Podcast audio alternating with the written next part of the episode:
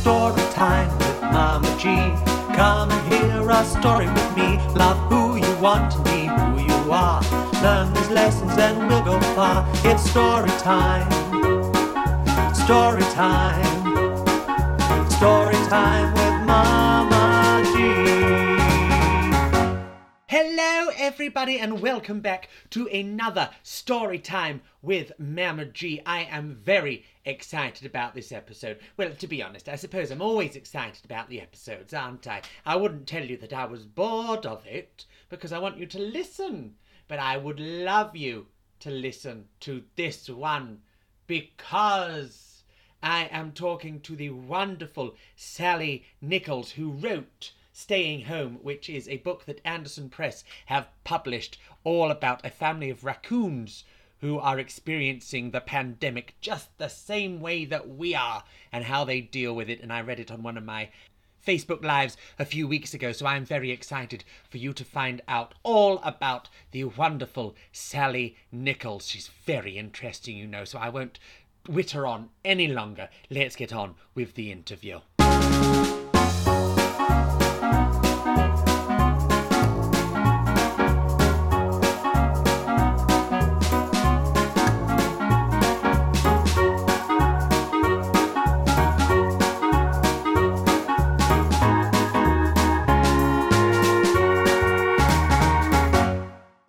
Everybody, it's Mama G here, and thank you so much for joining me for another Story Time with Mama G. Now, I am here with a wonderful author who is so good with words, I'm going to let them introduce themselves. So, hello, what's your name? Uh, I'm Sally Nicholls. Hello, Sally, lovely to meet you. And uh, you write books? I do, yes. Yeah, um, everything from picture books to books for teenagers. So you really cover the entire spectrum. Pretty much, yes. That's amazing. And how long have you been writing for? Um, my first book came out in two thousand eight, so but I wrote that, finished that in two thousand six, started writing in two thousand five, so gosh, fifteen years since I started writing my first book and twelve years since it was published. Well, that's amazing. So there's quite a long period between a book being written and a book going on the shelves of bookstores. It can be, particularly for picture books. That was a that was a novel, but particularly for picture books, um, because you need to get somebody else to do the pictures. I don't do the pictures. Um, I get somebody else to do that. Well, my publisher. Okay. Have you have you tried doing the pictures? No, I haven't. I, uh, I am. I, I do. My my children ask me to draw pictures for them occasionally, um, and they they make my children happy. Plus, I get all these amazing artists to draw me these beautiful pictures in my book, which is wonderful. How exciting. Um, so, Sally, you've been a writer for fifteen years or so. Let's go right, right back to the very beginning. So where are you from, Sally? I'm from Stockton-on-Tees, which is just north of Yorkshire. Just north of Yorkshire. It's near Middlesbrough, I it believe. It is very near Middlesbrough. Yes, it is. Oh, well, see, now Middlesbrough has a special place in my heart because that's where I made my professional debut. Ooh. Yes. Yeah, in the in the Little Theatre. In, in the Little Theatre, yes. Oh, with, uh... I used to go and see plays there when I was a kid. Oh, I love it. It's a beautiful theatre. Uh, so what were you like when you were little? I liked books a lot. I did, did a lot of reading. I liked climbing trees and things like that. I wanted to be George in The Famous Five. Um, so I had very, when I was nine, I got all my hair cut off like George, and I could never understand why they were allowed to go off and camp on islands and on their own and not see their family for weeks. And for some reason, my mum just never let my brother and I do that. And I was like, but I'm ten, Mum. That's how old they are. They're allowed to. But she never, she never let me. Um, oh, what a shame. But you had that sense of adventure, which is marvellous anyway. Yeah. And very important for a writer, I imagine, especially of children's books. And George was the sort of tomboy of the, the group, wasn't right. she? Yeah. Yes. And did you watch them on television? No, I never saw them on television. I had lots of the books, but um, I, I never watched them on the television. The books are brilliant, actually. If you've not read The Famous Five yet, then I would highly recommend them. Um, and is Enid Blyton a sort of inspiration to you then? Because her um, work covers, well, books for very young readers to books for older readers. She does. I mean, I haven't, not not explicitly. Um, I just like, I have lots of different ideas. Um, I'm interested in lots of different sorts of of storytelling. Mm. Um, you know, I have an idea and I go, oh, that'd be a good book. And, and I want to go off and go off and write it. A lot of writers write books that are all very similar to each other. Um, and I think I would just get bored if I did that. One, I, I it's it, the reason I like doing this job is I like I like being able to have ideas and, and go off and do something different. Um, so that's a way, this, writing different, lots of different age groups lets me do that. That's, and also, um, if you read some of the news articles, perhaps you, you I shouldn't have compared you to Enid Blyton for some of her political leanings, so I apologise for that. I realised a little too late into the question. Um, so when you were at school, what did you want to be? Did you always want to be a writer, or did you have other aspirations? I always wanted to be a writer, really. There were other things that I, I, I thought about, um, but I think really deep down I knew that being a writer was what I always wanted to be. That's amazing. So, and you wrote when you were younger as well, I imagine. I bet English must have been your favourite lesson. One of my favourite subjects. Yeah, I liked I liked English. Um, yeah, I mostly wrote stories in my head. It wasn't until I was a bit older that I, I started writing them down. I, when I, I do I do talks in schools, and I, I, I say to the children, I don't remember deciding to be a writer because I felt like I already was a writer. Um, but that was something I already did. Mm-hmm. Um, and I just, it was, you know, I would just have to work out how to get paid to do it. Um, but I didn't, I didn't feel like I sat there and thought I'm going to be a writer. I sort of thought, well, I am a writer, and and you know, how can I make that my job? If you see what I mean. Oh, I absolutely understand, because I felt very much the same about being a pantomime day, bizarrely.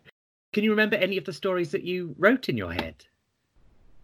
Yeah, um, I I had some. I had one about a family of six children who, who looked after the eldest. Well, the eldest was eleven, which I thought was very grown up. So I thought by the time you were eleven, you could completely raise your five siblings on your own. Of course. Um, and they, of course, that's like really old, being eleven. I think they all lived in a house together, and just I can't really quite remember what they did, but I remember that being, you know, being being on their own and, and raising themselves was was a was a big was a big part of it. One of my one of my published books is about siblings who are raising themselves, but the eldest is nineteen in that case, so it's a bit it's a bit more plausible. But yeah, I used to have stories going around in the back in the back of my head and just sort of tell them and tell them and get them get them right.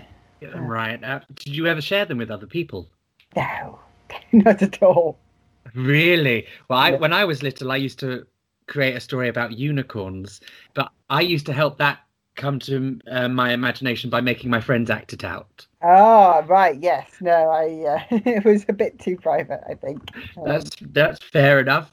And as well as Enid Blyton, who, what books were you enjoying? What who was inspiring you from a, a literary sense? A literary sense. Talking of being on the stage, lots of Noel Streatfeild. She's always got always lots of books about children, child actors, and things like yes. that. Yes, and um, the the, uh, the ballet shoes. Yes, ballet yes. shoes. I love that. Love that book. We used to go on holiday to the Lake District um, with my with my grandparents, and they used to take us sailing. So we used to read all the all the um, the Enid Blyton, not the, the Noel Streatfeild, no, wrong, the Arthur Arthur Ransome stories. Swallows and Amazons. Yeah, Swallows and yeah. Amazons. And that. So it's a very very old fashioned taste in books, really. For uh, well, my friends are into Roald Dahl. That's a great taste in books, because that's that's the sort of people who will have inspired the authors that your friends were enjoying at the time. Yeah.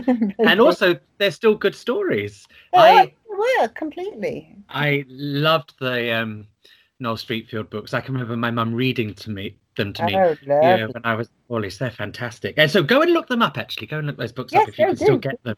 I'm sure you can. Um, and so, do you have an interest in history? Because looking through the books you've published, quite a few of them are historical. They are, yeah. Um, that's, that's, another, that's another interesting question. I mean, sort of. I some some writers who write historical books, they they really like doing all the research and finding out what sort of clothes everybody wore and what the mm. houses were and that kind of thing. Um, I don't think I'm so interested in history for its own sake. I'm, I'm interested in social history, which is mm. history of how. So there's sort of there's sort of political history, which is wars and kings and queens and and and that kind of people chopping each other's heads off and that kind of stuff. And then there's social history, which is what sort of houses people lived in and what sort of food they ate and what sort of clothes they wear wore and how they would how they would spend their day. You know, the idea that a child would be in school all day is quite a new idea. Um, uh, two hundred years ago.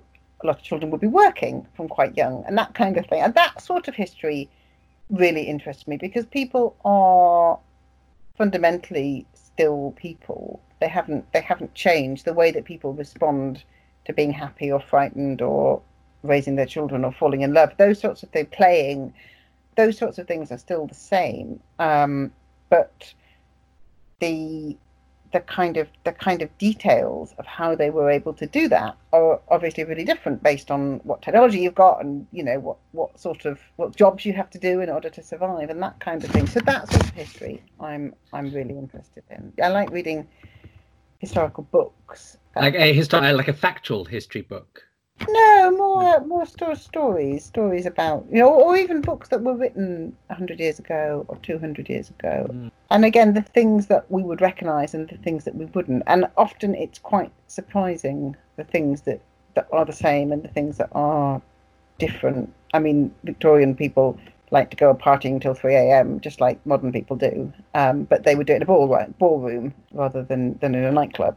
That kind of thing. You have this idea about how people lived their lives and the sort of people that they were, and actually in reality they were probably very similar. It's been interesting with all the coronavirus stuff and everybody sort of talking about about making sewing sewing scrubs and and making face masks and things like that, because that's exactly how people responded one hundred years ago when the war was declared. Suddenly they, they wanted to help and they didn't know how to help, so they all went out and started knitting scarves and things, and it's like wonderfully sounds wonderfully sort of quaint when you think, oh, these people, you know, these these these Edwardian ladies sitting and knitting scarves. So it's really funny to see it playing out in the same way on on um uh, now, and going, oh, that's just the same as it was one hundred years ago. Yeah, that's that's fascinating, isn't it? Because people have made a lot of comparisons between uh, the pa- current pandemic experience and the two world wars. And yeah. It's interesting to think that maybe in a hundred years' time, people will look back at what we were doing and think, "Oh gosh, they all sat around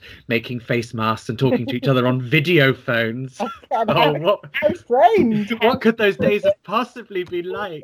It is. It, there is so. There are so many.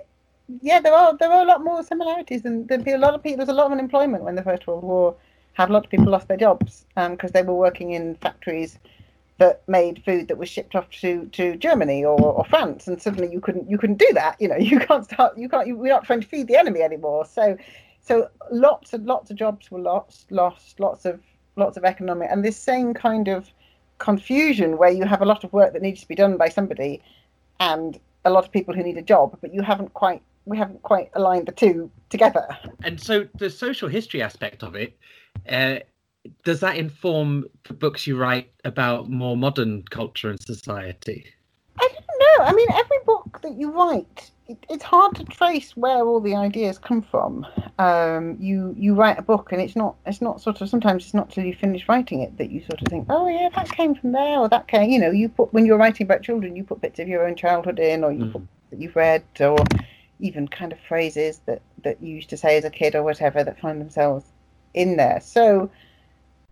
I think sometimes it's hard to, it, sometimes it's hard to, to, to notice where where things come from. But I do find that whatever I'm interested in seems to come out in different ways in the book. Whatever I'm reading about and thinking about seems to find its way into into the things that I'm writing about. Well, I, I've, I'm such a nerd about these things. You see, I completely distracted ourselves from my from my direction I was going in. Oh, sorry.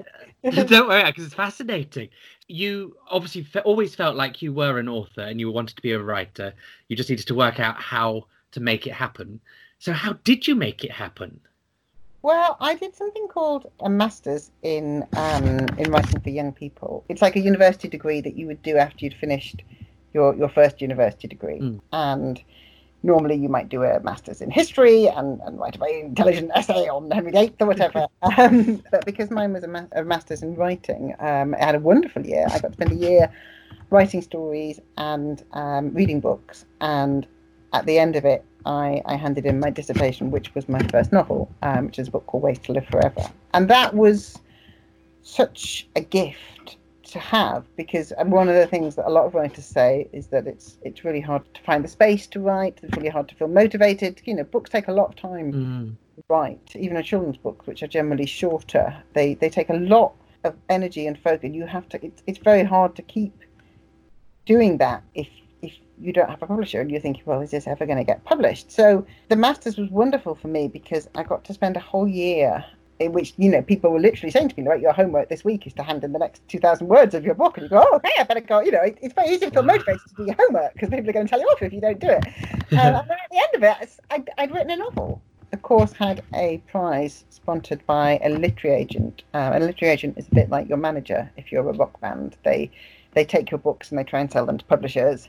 Uh, they do things like negotiate how much money you're going to get spent and that, paid and that sort of thing. And she had a prize for the most promising writer on the course, which I won. And she became my agent and she managed to sell my first book. And I've been doing this ever since. Sounds like a fairy tale. Well, it is a bit, because I mean, one of the things the course said that was really good uh, was the M A in writing for people at Bath Spa. Um, and they were very realistic about what our chances were and how likely we were to get published and how likely we were to be able to earn a living doing this and all that sort of stuff. So I was expecting to have to send it off to lots of people and have lots of rejections and that sort of thing. And that is that is more more the usual route. But I think it was the book that that hit the right kind of moment. It was a book about a child who's dying of, of cancer, which nowadays is a sort of Y A cliche, but it um twelve, fifteen years ago, people were very sceptical. You know, my agent said to me, why would teenagers want to read a book about someone who's dying? Like, why would this be a, why would they care? Why would this be a thing? Won't people buy it? But there had been several big books that had sold very well to teenagers and to um, adults, things like The Curious Incident of the Dog in the Night-Time. Mm. Um, so publishers were kind of on the lookout for these books that would be read by young people and also be read by adults. That was the place in the market that I kept. So it hit what publishers were, were already looking out for. I think if I'd written it five years earlier, I would have found it much harder to get a publisher. Had that been your intention, or had you just written about a subject that you were interested in? Oh, no, completely. I'd just written a book about a subject that I was interested in. Um, it's about a child who is going to die, and he's asking all these big questions about life and death. Where do we go after we die? Where does God get kids get ill? And those were questions that I was interested in. I wanted to write a book that asked them.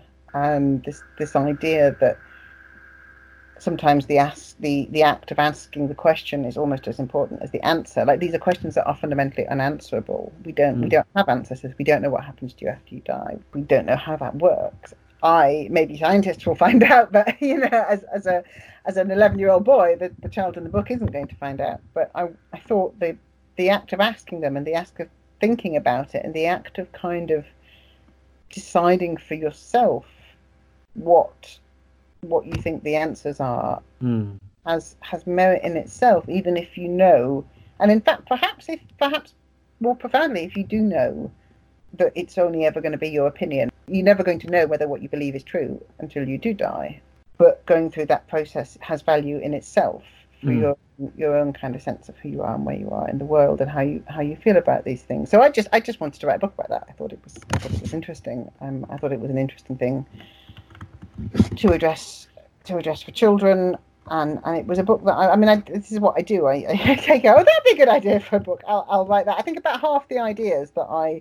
I um I, I I sent to my editors. My editors kind of quietly say, I, I'm not sure that that's going to work as a book. um, they they I, I I've got into the habit of uh, before I start writing a book, going and going and talking to my editor about what I want to write, and, and about half the time they go, yeah, maybe maybe write something else. We don't think that one that one will work. But then occasionally, like Ways to Live Forever, you have an idea that just seems to hit one people want to read about. So it is a bit of an adventure, and it is more precarious than if I was the sort of writer who, like Enid Blyton, who was writing twenty-five books about the same the same set of characters. You know, mm. that's that's a very safe way of writing a book, because if your characters have read twenty-four, if your readers have read twenty-four other, you know, famous five books, they're probably going to want to read twenty-five. But I, that's not the way that my my brain works, and that's something that I find I find quite hard to do. I, I mm. you know, I, I um. Yeah, I've I've just been writing a book at the moment that's a sequel. It's a sequel to a picture book I've got that's coming out next year. And they said, will you write another one? And I went, oh, yes, that'll be lovely. And and actually, it's been really hard sitting down and going, OK, I need to do the same thing, but kind of different, because I sort of feel like a picture book already. You know, it's been done. What do I want to do another one? Yeah. And also, for some people, even if it's a passion, writing can be quite arduous. Like oh, uh, yeah. uh, performing is uh, my passion. But sometimes you think, oh, this is really hard work. Yeah, of course it is. I say to kids when I do school visits, I say it's like doing the same piece of homework every night for for um for a year. You know, it's not, you know, you, no matter how much you like English, you still maybe don't want to do the same piece of homework every day. I mean, probably being in a play is similar if you're doing the same play every, you know, it might be fun the first time, but it is absolutely work. And and we're just very lucky that you're able to do work that you do care about and you are passionate oh, about. No, That's amazing. I can't, imagine, I can't imagine loving a job as much as I love the job that I have, and I can't imagine wanting to do anything else, really. I mean, sometimes I sort of think, oh, I might want to write this sort of book or that sort of book or whatever. Yeah, I feel I feel incredibly privileged. That's so amazing.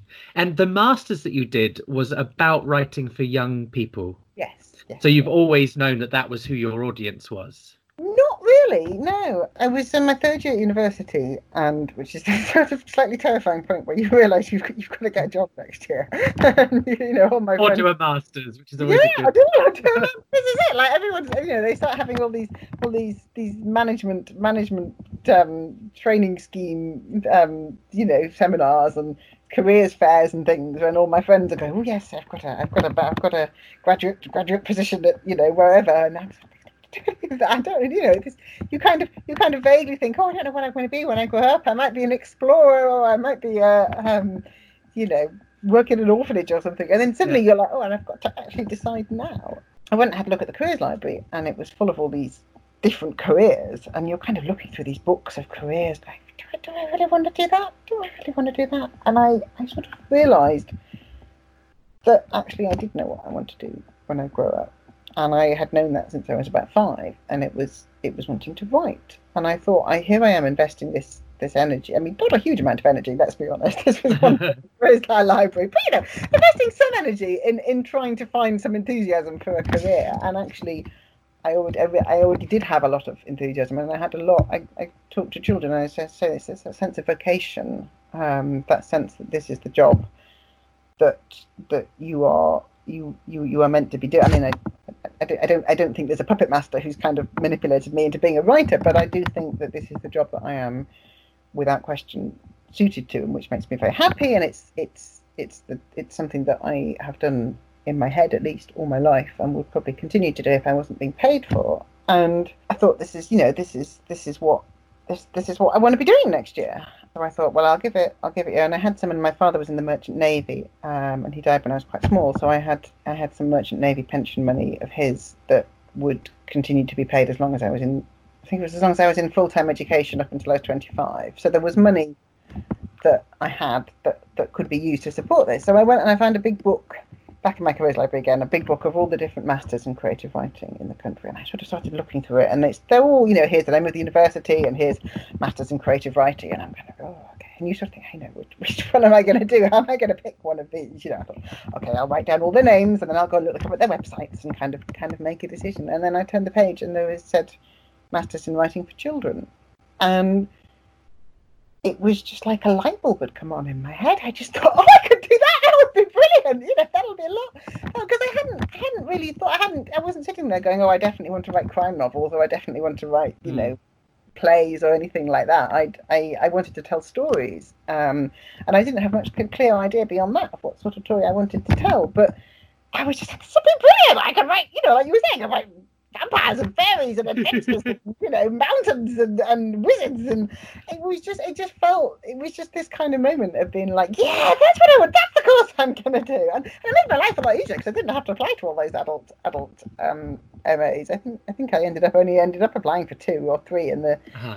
at the end of it, because there were only two or three that in the country that, that did that. Um but just this kind of sense of of joy. I get to spend this joyful year telling telling you know stories stories for children. um I mean, not, not that my books are joyful, they, they tend to be quite dark as it as it happens, um but there's a sense there's a sense that you're not you, you're not sitting there trying to write write and write very kind of clever pontificatory um you know serious books. You're you're, you're trying you're writing for somebody who wants to be entertained and who will stop reading if they're not entertained. um, Absolutely. And I, I think there's also, uh, you kind of forget that ch- stories for children don't always have to be fun. No. I, and because I find, and it's the same with pantomime actually, that children want a story that is believable, not necessarily yeah. a pantomime, but is true to the characters in that situation. They want everything to be true. Yeah, so the, I read a really interesting piece of, well, several, I've seen several writers actually who've said that. They said it doesn't matter if you've got princesses and, and, and wicked witches and, and, you know, evil, evil grand viziers or whatever. You can make that as silly as you want, but if you're going to write about what it feels like to fall in love or what it feels like to be frightened or what it feels like to to lose everything, you have to tell that honestly. Um, and as long as you get that bit right, people will believe in the in the flying saucers and the and the rest of it. Yeah, absolutely. And you have to sometimes write about raccoons who are yeah. who are self-quarantining. Oh, sometimes you do. um, and well, of course, I'm talking about Staying Home, yeah. which Andersen Press have uh, published, which is by Sally and by Viviane Schwarz. Yes. Yes, yeah. uh, who's the illustrator. And now you did say it. Sometimes it takes a very long time to write a book. But I imagine this book, Staying Home, which is available for free as well from Andersen Press, yes. um, you must have written that quite quick, unless you've got an incredible psychic ability. No, that, that that one was written. That one was that was actually written in the week before lockdown. Was, was that?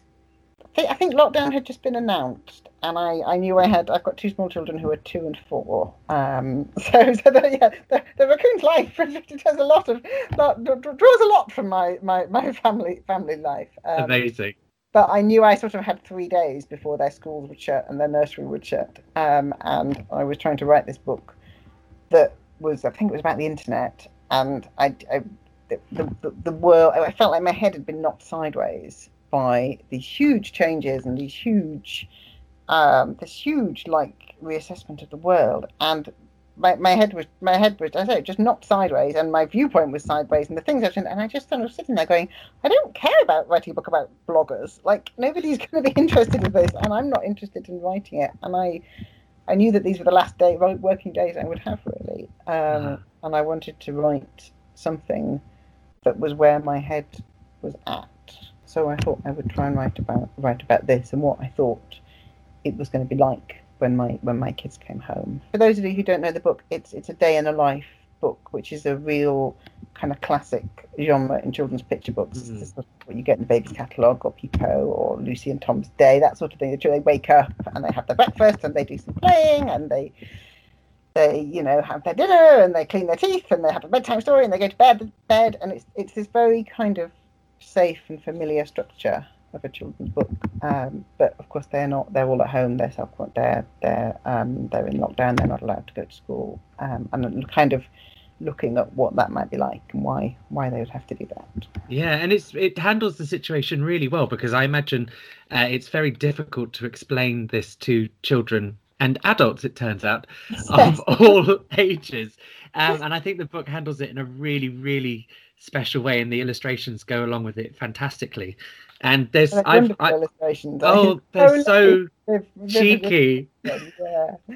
It's brilliant. And I've I read it quite a few times, because I've read it on my Facebook Live, yeah. and I read it for YouTube as well. Thank you for letting me do both yeah, of those. With pleasure, yeah. And uh, every time I read it, I noticed different things. And one of the things I noticed that I think is most exciting about it is that there's this this gentle non-assumption about the characters in terms of their gender stereotypes and their gender roles, and there's just nice gestures to the diversity of their neighborhoods.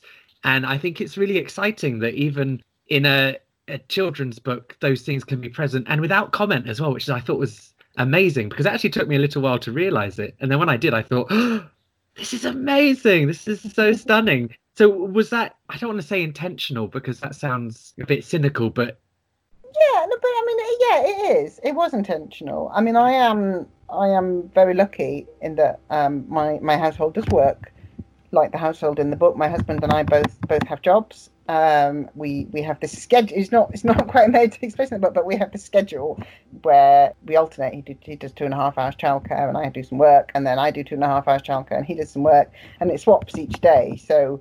One day we're doing, someone's doing the, the morning slot, and the next day somebody else is doing the bedtime slot, and somebody else is making the dinner, and it means that the the the housework of doing a house is is being shared between the two of us, and the childcare is being shared between the two of us, and our, our work is being equally valued. You know, I know a lot of households, people say, oh, well, he earns more money than I do, or, you know, his his job is, he doesn't he doesn't cope as well with the children, so I'm doing it all. And that's not that's not been the case in in my household. And I think that's one reason I feel like I feel like as a family we, we're coping quite well with lockdown. I mean, it, my my kids really miss really miss their friends, and I would very much like more time, you know, not not doing childcare, but um, I think we are coping well, and I think the reason we're coping is because we both have that time, or our work is being, we're supporting each other both in mm. doing that work. And I kind of, I there wasn't ever any question to me that the mum would be doing all the childcare and the dad would be sitting on his computer, um,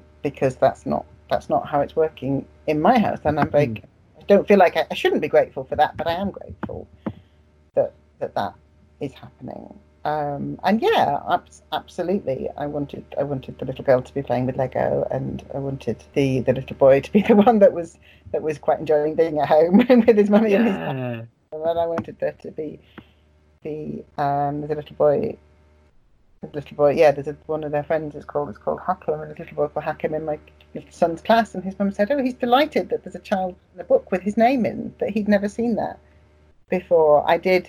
The, the school my son goes to, uh, my my eldest is in reception and my youngest is in nursery, and the school he goes to has got um, seventy percent English as an additional language, a lot of Punjabi and Urdu children. Mm. Um, and at Christmas I thought, I, I thought I'd like to buy some books for the for the school, um, and I thought I'll try and get some books with, with Muslim children in. And it was really quite shocking how hard it was to find mainstream books with Muslim children in. I thought the least I can do is have a bit, a bit of a nod, to, a nod to that. Um, although it isn't, it isn't much more, much more of a nod. Um, but it does, it does demonstrate his response to it. It does demonstrate that even a gesture can have a huge impact. Yeah, and no, we should no, probably take more care it, in that. It is, it is not, not much more than. I mean, as a as someone who writes picture books myself, probably I should be doing more to, more to to to kind of to kind of make this. make this better. But this is the first picture book I've written that is like like I've got various picture books in various I'm, I'm quite new to picture, but I've got one that's published, which is The Button Book, um uh, which is again is all animals, uh, yeah and the others I've got in various stages of being com- illustrations being commissioned, and they're not this is the first one I've written that is that kind of day in the life sort of well this kind of daily life mm. picture book. But it's definitely something to think about. Absolutely. Well, and, and Staying Home is fantastic. And if you haven't read it yet, or you haven't watched me read it, then go to Andersen Press and you can download a free copy. Um, well, thank you very much, uh, Sally. It's been lovely to talk to you. And before we go, if uh, people want to find out more about you, where can they, how can they do that? How how can they do that? How they do that? Well, they can um, they can look at my website, which is sally nicholls dot com. .co.uk, I think, possibly dot com, sally nicholls dot com. Um, I'm on Twitter as Sally Nicholls. I've got a Facebook page. Um, I my books are published by various publishers, um, all available in all good bookshops, uh, most of which are still delivering now, even in the middle of a pandemic. Um, uh, please support your local independent bookshop and buy yeah, some books. Absolutely. Well, thank you very much, Sally.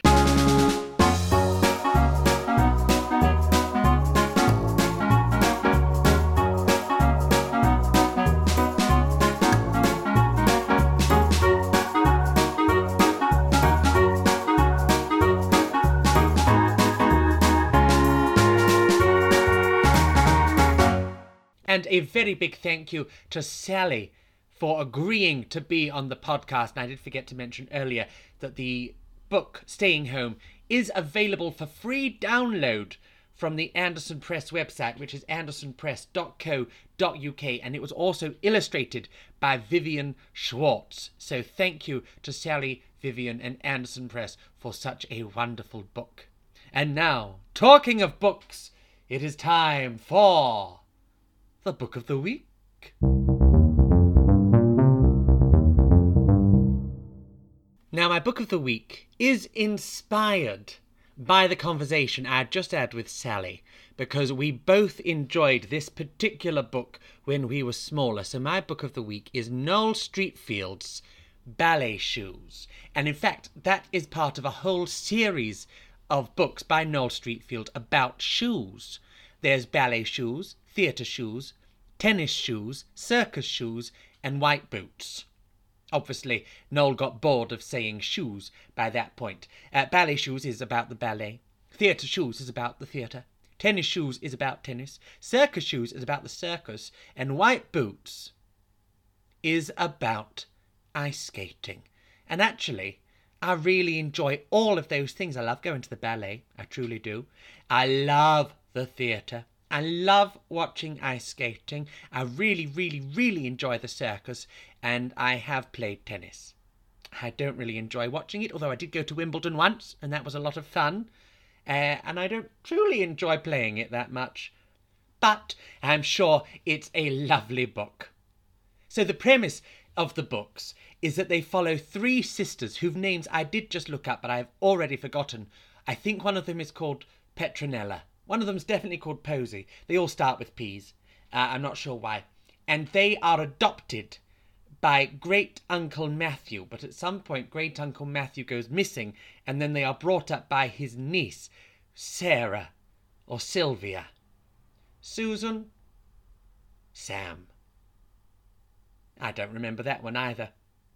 And it follows their adventures, and they've got a, a famous actress for a grandmother. They know ballet dancers. They obviously know circus people. Oh, it's just, they're flights of fantasy. And I can remember when I was poorly, I'd got Ballet Shoes out of the library, and my mum sat at the end of my bed and read it to me when I was ill. And that was lovely. What a happy memory that is. So, yes, I'm going to recommend Ballet Shoes by Noel Streatfeild, and you can go to all the usual places and buy beautiful editions, and I believe you can buy the five as a set. Uh, Noel Streatfeild, of course, very much in a similar vein to sort of your, your Enid Blytons and E. Nesbitts, but she did write a little bit later. She uh, passed away in nineteen eighty-six, I've just read, but she has got an old-time quality to her writing, and they really are wonderful, magical books, so I do hope you enjoy them. Well, thank you so much for joining me for another Story Time with Mama G. Don't forget that I do love to hear from you, and you can get in touch by finding me on Facebook and Instagram. Just search for at MamaGStories. And also, you can watch me on Facebook telling stories and being silly and making a mess every Wednesday and Sunday at six p.m. Just uh, search for at MamaGStories again, and I'll be there live on Facebook. What else is happening? Soon. Well, nothing, because we're all still stuck at home. But I hope you're well, and I will see you next week. Bye! It's story time with Mama G. Come and hear a story with me. Love who you want to be, who you are. Learn these lessons and we'll go far. It's story time. Story time. Story time.